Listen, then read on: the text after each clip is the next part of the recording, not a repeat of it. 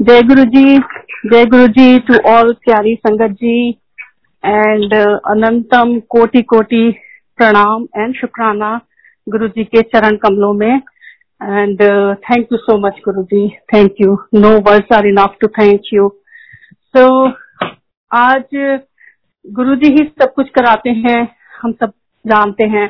गुरु जी ही thoughts भी दिमाग में डालते हैं गुरु जी ही सत्संग भी कराते हैं, सुनवाते भी वही हैं, करवाते भी वही हैं। सब he is the doer he is the only doer हम सब सिर्फ़ वही करते हैं जो हमसे वो करवाना चाहते हैं। सो थैंक यू गुरु जी तो गुरु जी को कभी भी हम अंडरस्टैंड uh, नहीं कर सकते। ना हम उन्हें एक्सप्लेन कर सकते हैं। Only what we can do कि ये जो सत्संग है इनके माध्यम से और गुरु जी की कृपा से ही हम उन्हें सिर्फ़ एक्सपीरियंस कर सकते हैं। उनकी कृपा को उनकी ग्रेस को उनकी मेहर को it can only be felt and experience it never can be explain or understood so ये सत्संग बहुत अच्छा माध्यम बन चुके हैं गुरु जी की कृपा को अनुभव करने का। uh, आज मैं थोड़ा again down the memory lane because those are the foundation years and Guru ji के साथ हर संगत का अपना बहुत प्यारा पर्सनल कनेक्शन होता है और हमारा जो कनेक्शन था वो उस टाइम पे जो शुरू हुआ वो जो फाउंडेशन बना उसके चलते गुरुजी ने इतना कुछ गुरुजी की कृपा है इतना उन्होंने दिखाया और जब वापस मुड़ के देखते हैं तो लगता है सत्संग बन गया। एक शब्द भी गुरुजी ने बोला वो सत्संग बन गया। सो so, जो मेरे सत्संग है वो सिर्फ़ मेरे अपने डायरेक्ट एक्सपीरियंस गुरु जी के साथ है। फ़र्स्ट हैंड एक्सपीरियंस या जो हमारे सामने हुआ और गुरु जी ने हमें दिखाया अपने सामने, क्योंकि गुरु जी मैसेज भी बहुत अच्छी तरह कम्युनिकेट करा देते थे। जो मैसेज आपको मिलना होता था, वो संगत के थ्रू मिल ही जाता था। तो ये उसी तरह के सत्संग है सारे। So again back to Empire State जहाँ से ये जर्नी शुरू हुई। एम्पायर स्टेट की जो दुनिया थी गुरु जी की, निराली, अजीबो गरीब दुनिया बड़े बड़े वहाँ पे कमाल होते थे, बड़े कमाल गुरु जी करते थे। और गुरु जी की कृपा ऐसी थी कि वो सबके ऊपर एक जैसी थी। जो बहुत पुराने गुरु जी के सत्संग हैं, जो गुरु जी के आइकन से सिग्नेचर सत्संग है। उसमें से एक ये भी है कि गुरु जी ने कैसे एम्पायर स्टेट में जो एक सब्ज़ी वाले ठेला लगाते थे अंकल वेजिटेबल वेंडर उनके ऊपर कृपा की थी, उनके ऊपर, उनको ब्लेस किया था।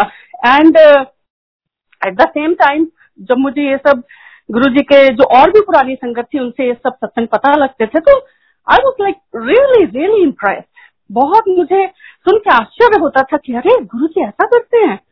तो मेरा मन ही नहीं भरता था, लगता था सुनते जाओ सुनते जाओ, पुरानी संगत से और। तो एक बार क्या हुआ कि एम्पायर स्टेट में ही जब गुरु जी क्या हम लोग जाते थे डिसिप्लिन वगैरह तो बहुत होता था, बात नहीं करता था कोई।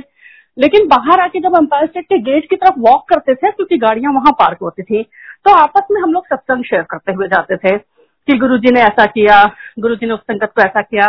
तो एक बार बड़ा मज़ेदार सा वाक्य हुआ कि किसी संगत ने बताया कि गुरु जी शाहरुख खान की पिक्चर देखने गए थे और संगत के साथ में, और आके गुरु जी ने बोला कि आज मैंने उसकी बैक ठीक कर दी। उन्होंने बैक आज क्योर कर दी थी। तो उस दौरान शाहरुख खान को बहुत सिवियर बैक एक था।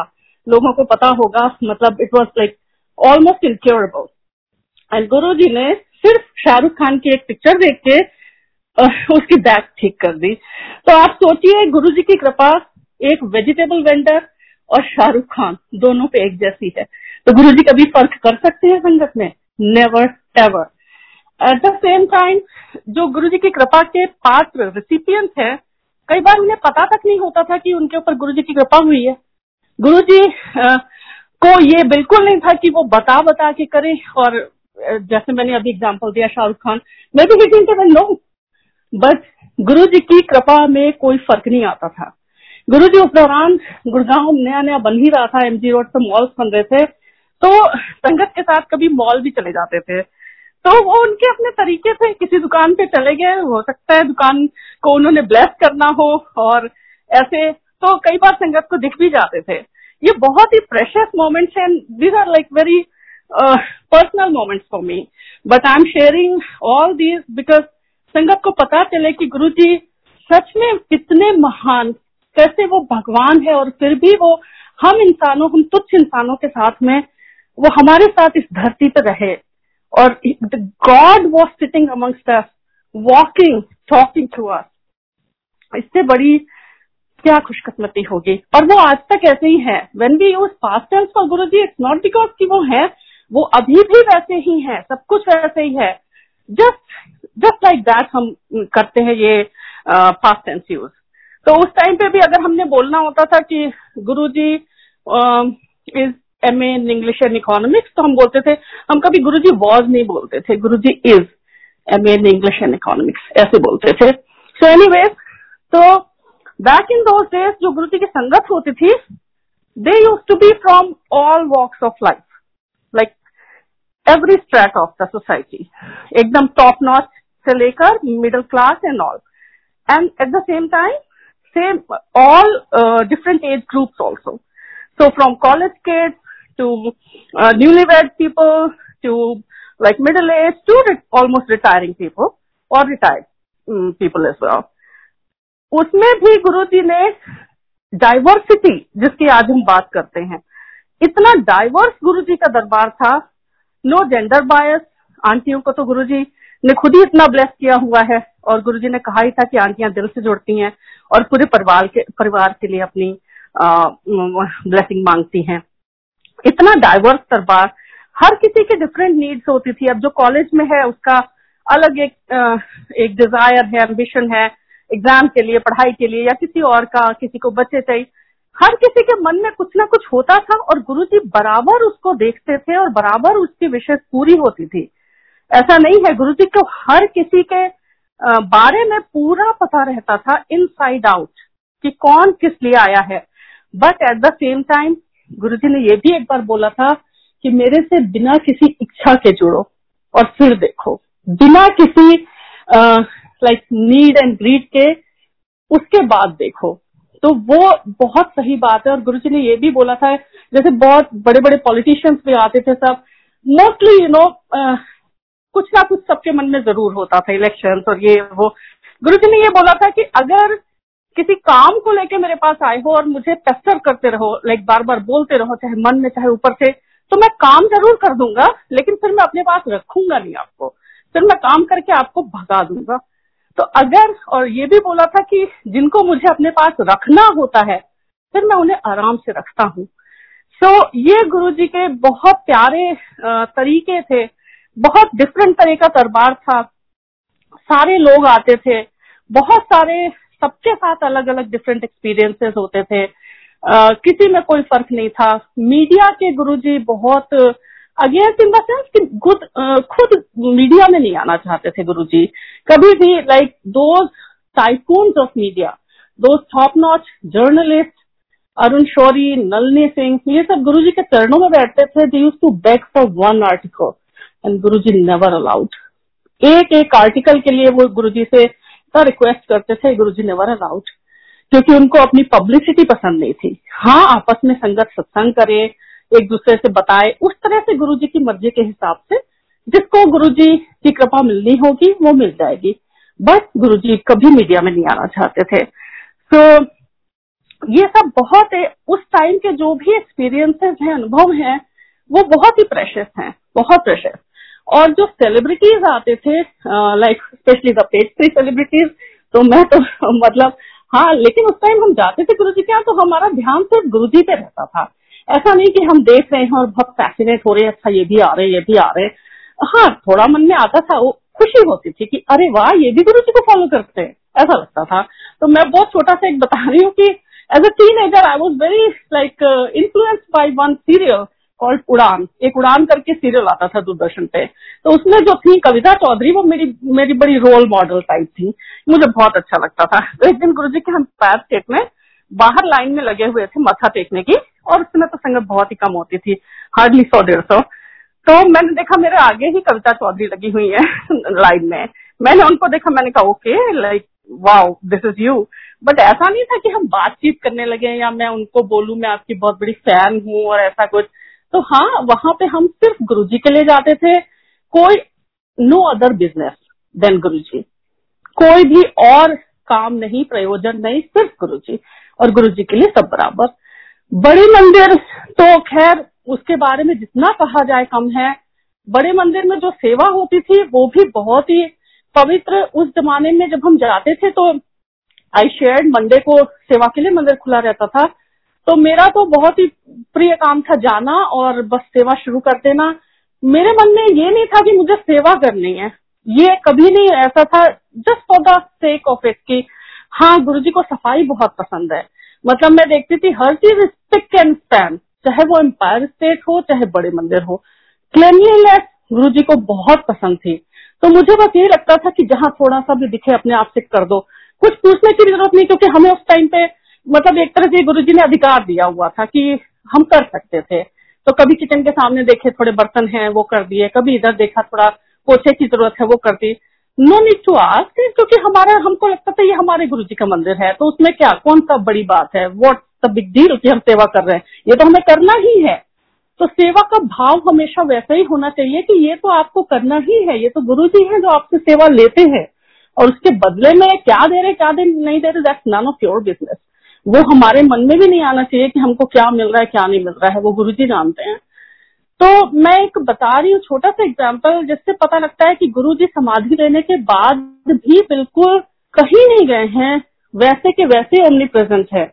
तो पहले तो हम बड़े मंदिर जब गुरु जी फ़िज़िकल फॉर्म में थे, तब भी जाते थे, बहुत ही अच्छा लगता था। फिर जब गुरु जी ने समाधि ले ली दैट वॉज़ द टाइम जब संगत थोड़ा इधर उधर हो गई थी बड़े मंदिर में भी उतनी संगत नहीं आती थी। संगत मतलब एट अ टाइम पच्चीस, पचास, सौ भी हो गए तो बहुत थे।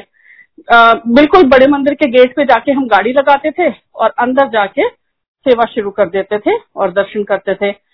एक बार जो बड़े मंदिर के गेट से एंटर करते ही साइड में वाटर कूलर होता था, उस पे संगत के ग्लास वगैरह पड़े रहते थे तो मैं बिना कुछ कहे किसी से चुपचाप उनको वॉश करके रख देती थी। कोई भी संगत आती थी, यही करती थी। तो मैं गई तो देखा वो कूलर तो एम्प्टी है, कोई बर्तन नहीं है, ठीक है फेयर इनफ गए, दर्शन किया। उस समय समाधि का कंस्ट्रक्शन चल रहा था। जो गुरु जी की समाधि है, उसका काम चल रहा था। तो कैसे गुरु जी थॉट्स पढ़ते हैं और इससे कोई फ़र्क नहीं पड़ता है, वो शरीर फॉर्म में है कि नहीं है, वो एक एक बात आपके दिल की जानते हैं। टिल डेट आज तक। तो उस समय जब मैं दर्शन करके वापस लौटने लगी तो समाधि पे कंस्ट्रक्शन चल रहा था। और वहाँ पे कुछ वर्कर्स जो थे I am so sorry and guilty about it till date कि मेरे मन में एक गलत थॉट आया उनको देख के कि कैसे ये लोग चप्पल पहने हुए हैं and one was smoking also मेरे मन में एक ये थोड़ा सा गलत विचार आ गया। जबकि वो तो बेचारे अपना काम ही कर रहे थे ना। They were workers they were working there they were like you know they were suppose to be like that तो जैसे ही बाहर मैं निकलने लगी, फिर मैंने खैर क्षमा भी मांगी गुरु जी से, लेकिन जैसे मैं बाहर निकलने लगी सेम वाटर कूलर पे मैंने देखा उन्हीं वर्कर्स के पिए हुए चाय के कप और ग्लासेस हैं। Now immediately then and there Guru ji rectified that thought by making me do that seva then and there Guru ji के दरबार में कहीं कोई देर नहीं होती है डिलेड नहीं है। ये देन एंड देयर है इमीडिएट है।